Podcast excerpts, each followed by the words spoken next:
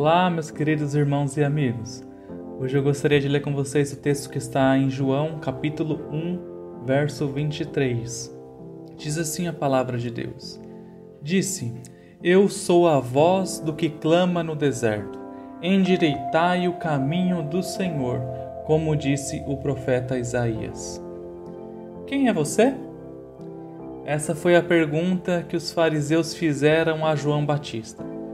Eles tinham algumas pistas. Perguntaram se João era o profeta perdido por Moisés, se ele era Elias, se ele era o Messias ou até um falso profeta. João Batista respondeu usando a profecia de Isaías. Ele era aquele que estava preparando o caminho para o Messias. A identidade de João se resumia a cumprir com o seu propósito, que era pregar o arrependimento dos pecados.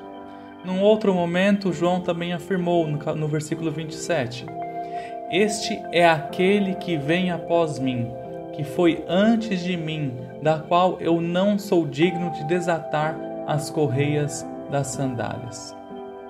João não apenas sabia plenamente quem ele era, a partir da sua missão, mas ele também sabia qual que era a sua própria posição nele.